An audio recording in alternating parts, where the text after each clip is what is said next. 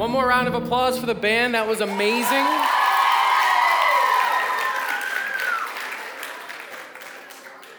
Look, we're going to be together a lot this week, so one thing you should know up front is I can't sing at all, so I'm just blown away whenever the band is playing. Um, wow, Surf City, we're here. After a year. All right, so so 34 surf cities now. This is number 34. It took a second year to get to 34, but we're here. Like a year plus of quarantine, and you guys are here. Like last summer, you weren't here. And now you're here. Okay, okay, all right, all right, all right. So I, have never spoken at Surf City, so uh, I'm ready for the boos, the tomatoes. But I know that everyone that speaks at these camps, they always have to introduce themselves and their families.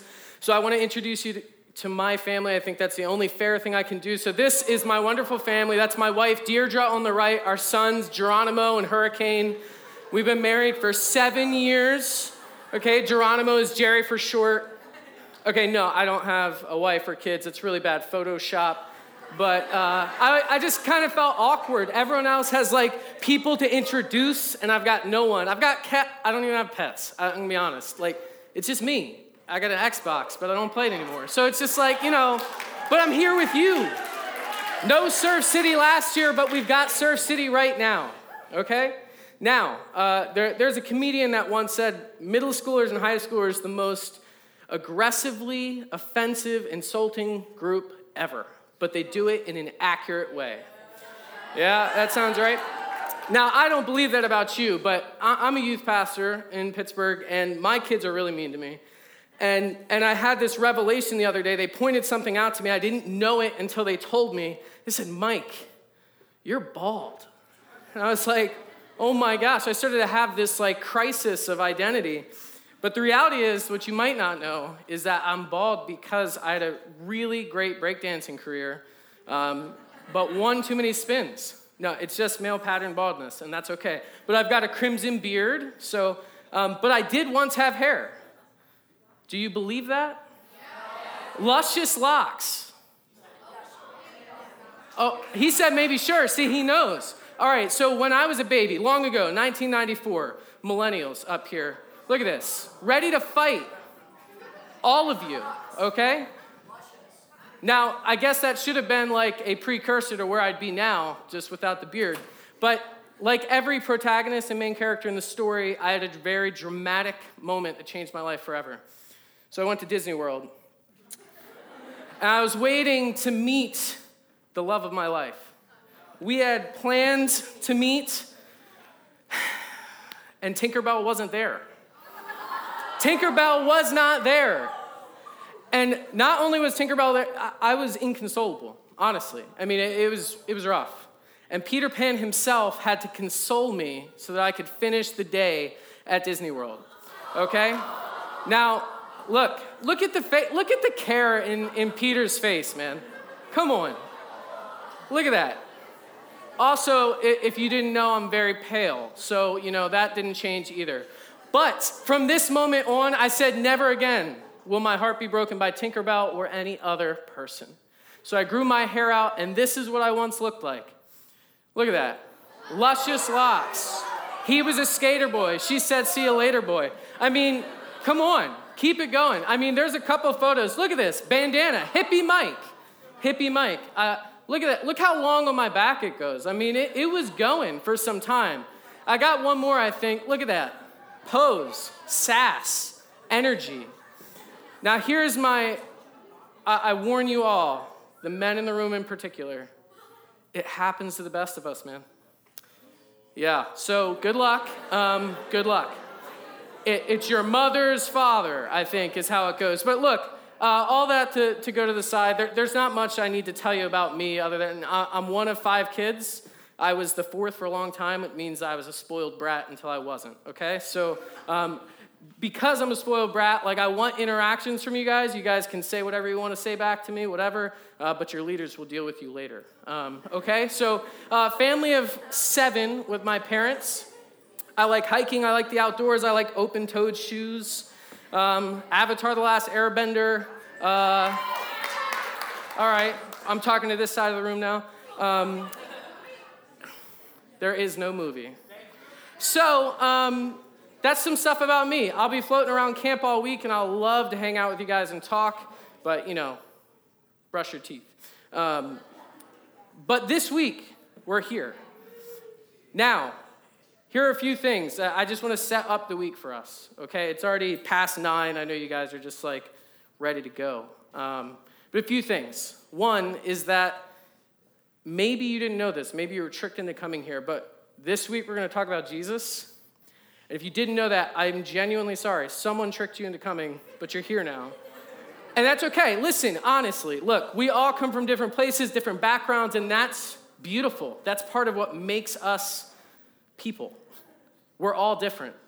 And wherever you find yourself in the life of faith or not in a faith at all, I guarantee you there's something here for you this week if you lean in. And that's the next thing I want to talk about leaning in. It doesn't mean in your seat, like let's keep our posture up, you know, all that good stuff.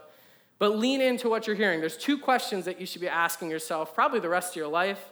I'm asking you to ask them this week. And this, even if I get boring or you've heard this all before, it'll help. One, what am I hearing that's resonating with me? What am I hearing that is like actually speaking to me on a, on a deep personal level? And the opposite of that is what am I hearing that I am resistant to, that actually sounds like garbage, that I hate, that I don't like? And you can actually ask a sub question why am I resistant to that? Those questions are going to help you for the rest of your lives. If you, you know, we react to things all the time in the moment, but we don't really know how to put words to it. But if you can try to think through what is the thing I am feeling and put it into words, you're a dangerous person because you can articulate how you feel. So if you lean in this week, you're going to get something. Not because it's me, but because that's what God does, period. But beyond leaning in, asking those questions, that's great. The other piece is to be here. There was no Surf City last year. We're here. Now, in our culture, we have so many things going on in our lives that, like, we're just so stoked.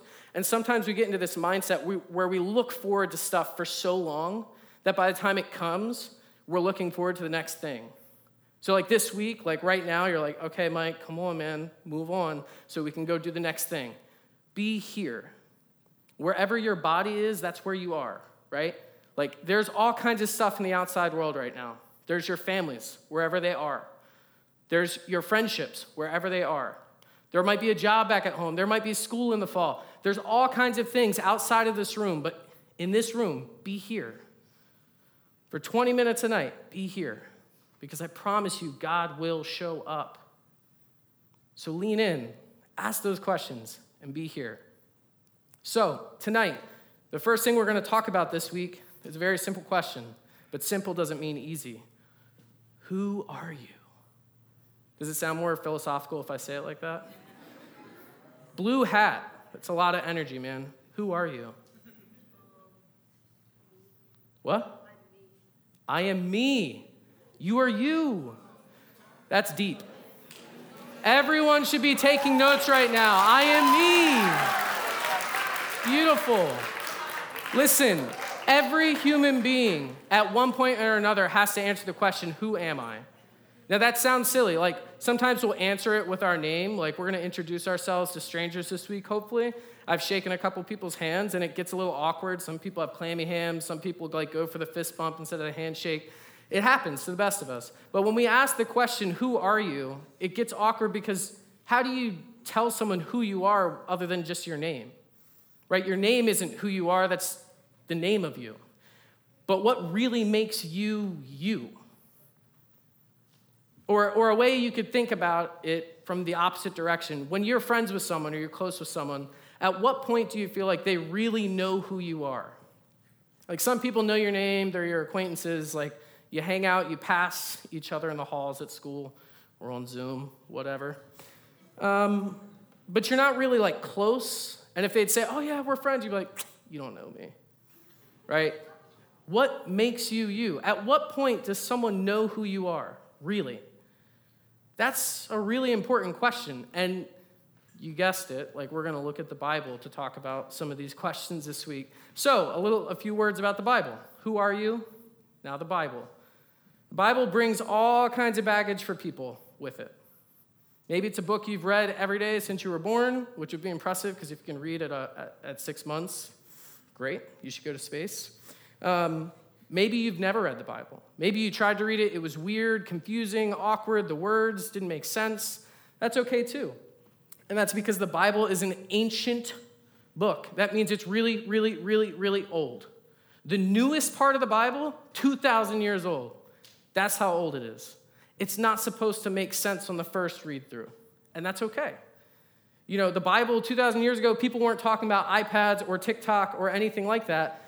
And so we have to learn how to see it from the perspective of the people that were writing those things. But there's something in the Bible for all of us because the Bible fundamentally is the story of God's love for us and relationship with us. For and with. Now, there's going to be a couple of things I try to repeat over and over. I'm going to sound like a broken record, but it's because I think it's something that might actually land. God's love for us and God's relationship with us. Now, the Bible, it's got a lot of weird stuff in it. It's got some funny stuff in it, actually, if you know how to look for it. Uh, there's an entire book in the Bible called Lamentations. Does anyone know what it means to lament? Are you dancing or are you raising? Okay, what is it? Or do you not want to answer? You don't want to. Way to advocate for yourself. Yes. To lament means to cry out, to grieve. To lament means to, like, oh my goodness, I'm so angry, sad. That's something that probably everyone in this room has felt at some point. And there's an entire book in the Bible that's just about lamentations, lamenting, crying out, being angry and sad. It's because that's a human experience. And if we know how to read scripture, we learn how to position ourselves to experience it with those people. Now, that's a little serious. On a brighter note, um, there's this game I play with some of my teens sometimes called uh, Lamentations or Taylor Swift. Um, because, hey, listen, I am pro Taylor Swift. I said it here first, okay? Listen. Mm. Eighth grade girlfriends, yeah, come on. That was our jam. It didn't work out, so whatever that means. But, um, but Taylor Swift has some crying out. So let's play a quick round of this, okay? I want you to raise your hand if you think this line is from Taylor Swift. This yearning in the deep part of my heart for you. Raise your hand for Taylor Swift. Keep it down if you think it's from Lamentations. I've got one Taylor Swift. Two? Oh, oh, now we've got, oh, peer pressure. All right, let's send it. What do we got? Oh, snap. All the gentlemen in the room are on the right side of this equation. That's a nice flex with the Heat jersey. I, I don't even know that song. Let's do one. Let's do another one. Let's do another one. Okay, I'll never forget the trouble, the poison I've swallowed. That's almost like a rhyme. Raise your hand for Taylor Swift. Boo! All right, and it's from Lamentations. All right. Clearly, you don't know your Taylor Swift lyrics. We'll do one more, and hopefully, it's a freebie. All we are is skin and bone. Raise your hand for Taylor Swift. So, uh, is it T Swift? I don't know. All right, let's see it. Treacherous. Now, now this can be fun. There's all kinds of things like this. There's a Justin Bieber version too, you know. It's how it goes. But the point being, scripture is this ancient, ancient old book. And yet Taylor Swift, who's probably on her way to be a billionaire by the end of the next decade, she also laments. Just like every person in this room. So the scriptures, or the Bible, is a really important place for us to ask these questions. So the question is, who are you? So, we're going to jump into Genesis, which is the first book of the Bible. It means beginning. And that's easy because it's the first book, beginning. So let's go there. I, listen, the slideshow operator already yelled at me. There's a lot of Bible verses coming. This is one of those moments where I'm asking you to lean in. Just lean in because it's coming. And I don't have a great narrator voice. But let's look up, let's jump in, and uh, we'll be able to hopefully make it through it together. In the beginning, when God created the heavens and the earth, the earth was formless, void, and darkness covered its face of the deep, while a wind from God swept over the face of the waters. Then God said, Let there be light, and there was light, and God saw the light, and that it was good. And God separated the light from the darkness. God called the light day, and the darkness he called night. And there was evening, and there was morning, and the first day. And God said, Let there be a dome in the midst of the waters, and let it separate the waters from the waters. So God made the dome and separated the waters that were under the dome from the waters that were above the dome, and it was so. See how this gets confusing? God called the dome sky. And there was evening and there was morning the second day. And God said, Let the waters under the sky be gathered together into one place. Let the dry land appear. And it was so. God called the dry land earth. And the waters that were gathered together he called seas. And God saw that it was good. Then God said, Let the earth put forth vegetation, plants yielding seed, and fruit trees of every kind on earth that bear fruit with the seed in it. And it was so. The earth brought forth vegetation, plants yielding seed of every kind, the trees uh, of every kind bearing fruit with seed in it. Did I repeat that? Are you listening, leaning in? Okay, good. Check my check my reading here. And there was evening and there was morning the third day, and God said, "Let there be lights in the dome of the sky to separate the day from the night. Let them be signs and for seasons and for days and for nights and for years, and let them be lights in the dome of the sky to give light upon the earth, and it was so. God made the two great lights, the greater light to rule the day, and the lesser light to rule the night, and the stars. God set them in the dome of the sky to give light upon the earth, to rule over the day and over the night, to separate the light from the darkness. And God saw that it was good. And there was evening, and there was morning, the fourth day. And God said, Let the waters bring forth swarms of living creatures, and let birds fly above the earth across the dome of the sky. So God created the great sea monsters and every living creature that moves, of every kind, with which the waters swarm, and every winged bird of every kind. And God saw that it was good. God blessed them, saying, Be fruitful and multiply, and fill the waters and the seas, and let the birds multiply on the earth. And there was evening, and there was morning the fifth day. And God said, Let the earth bring forth living creatures of every kind, cattle and creeping things, and wild animals of the earth of every kind. And it was so.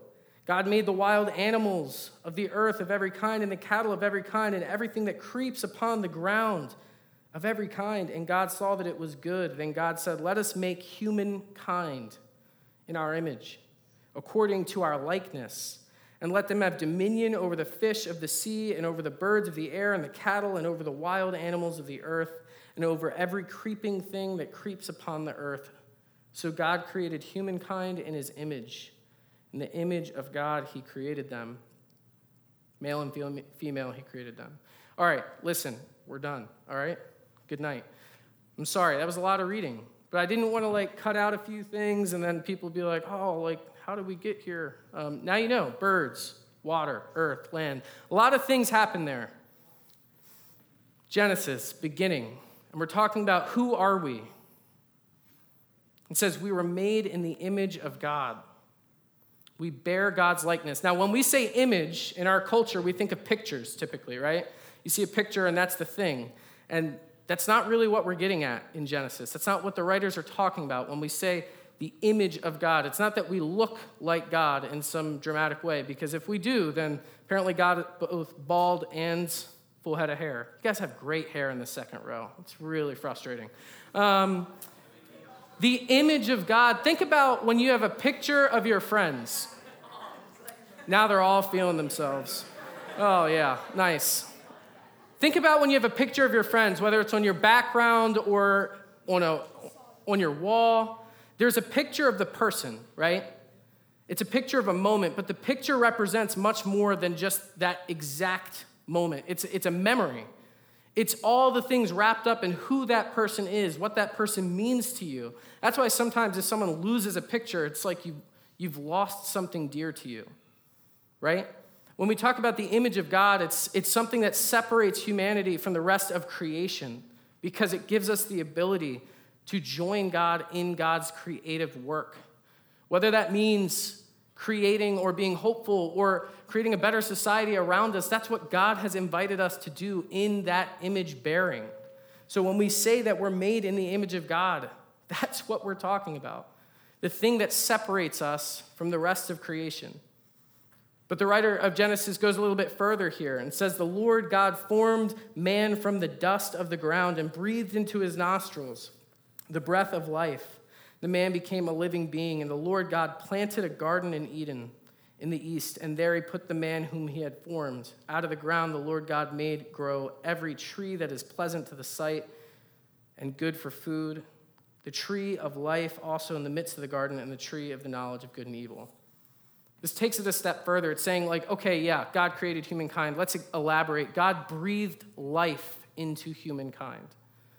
Now, that, that language is going to come up again, breathing life into us, but it, it's hammering home this idea that we are made in the image of God.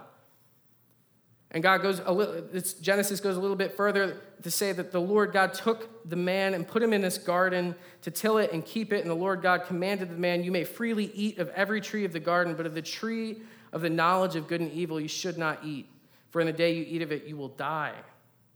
Then the Lord God said, It is not good that man should be alone. I will make him a helper as his partner. Genesis tells us two things about who we are fundamentally. One, that we are made in the image of God.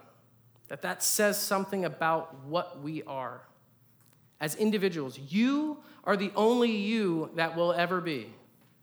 That sounds stupid, but think about that. You are the only you you can be. It does you no good to pretend to be someone you're not. It does you no good to act like you are someone that you are not. You are you. Own it. Own all the weird things that make you you because God made you in God's image, and we only reflect that image when we actively own who we were created to be. But the other piece of who we are in Genesis says that we were not made to be alone. Community is the opposite of loneliness. Now, don't get this mixed up. It is wonderful to go be alone for a moment. I'm an introvert. Like, I love to go be alone. But choosing to be alone and loneliness are two very different things. Genesis says that it is not good for humanity to be alone. Loneliness is that feeling when you feel like no one understands who you are, that no one's in your corner, that no one is there to support you, that no one really understands you. That's loneliness. That is the opposite of what we were created to be. Community is the opposite of that. Community is choosing to own the fact that we are better together when we all are able to actively be who we are and own it. All the weird stuff, too. I promise, every person in here, the coolest person, and I don't count, so I know I would have won that, but we'll just move on. The coolest person in here has something that they feel makes them uncomfortable, they don't want to share with anyone else because they're embarrassed of it. All of us have things that we think aren't good enough to show the rest of us, but we are only a good community if we are honest about who we are. Because God made you who you are. So don't waste time trying to be someone you're not. So there's a rule that's given to this creation. This will we'll wrap up here tonight. And the rule is that you shouldn't eat of any, or you can eat of all the trees, but there's one you shouldn't eat of. Now, sometimes people read this story and they go, see, God just wanted a reason to be mad at humanity. It's like, no, no, no. I think God is saying, I know what's in store for you if you do this. Please trust me. Don't do it. Spoiler alert, they do it. They eat of this tree. Now, all throughout the creation story that we read all of, okay, uh, God at the end of each day says, It was good. It was good. And gets to humanity, it was very good. Where do we get this definition of good and evil? Good and bad. What does it mean to say something is good? Like, is the, the dinner you had tonight good? Is the sleep you're gonna get tonight good? Like, is the person that cut your parents off in traffic, are they good? What makes something good or bad? And here's the thing whether or not you are like diehard Christian here tonight or you have no interest in faith whatsoever, you follow something. You believe in something. You have your own sense of right and wrong. You have your own sense of good and evil. Is it okay to put someone else down for the way they look? Is it okay to cheat on a test when you really just need that final grade? Is it okay, fill in the blank? We have these questions come up every day of our lives, and all of us have our own code that we, we follow. Here's what's right, here's what's wrong, and here's the thing none of us live up to our own standards. Everything that we say is good and bad, we still end up doing the bad thing, even though even if you believe you created that system for yourself. You don't live up to your own expectations. Now, animals have instincts. You ever see Animal Planet and you see these animals hunting each other? It's like depressing. I love animals. It's like instincts are one thing, but there's something in the bones of human beings that make us go, there is a should involved here.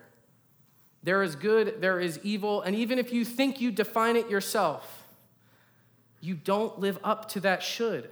You don't live up to your own idea of what it means to be good. And why is that? Creation is the story of humanity's relationship with God. And God said, This is what it means to be human, to be in my image, to make a community together. But to be in that community, there are certain things that don't fly. All kinds of people try to answer the question of right, wrong, good, evil. And here in Genesis, we get a picture of the beginning of what those questions look like. Who are you? Fundamentally, when someone asks you who you are, who are you? Take away the sports you play, are you still who you are? Take away the music you love, are you still who you are? What is your identity? Because in Genesis, our identity is rooted in our ability to reflect the image of God, our ability to live in community. And so when we ask ourselves this question, who are we? What are you passionate about? What do you feel is evil in the world around you? What brings you so much joy you can't even contain it? TikToks. So funny. I love to laugh. What are the things that point you to something bigger than yourself? These are the things that help you ask this question and answer this question Who are you? We're going to dive more into these questions this week. That's what I'd like you guys to walk away with tonight.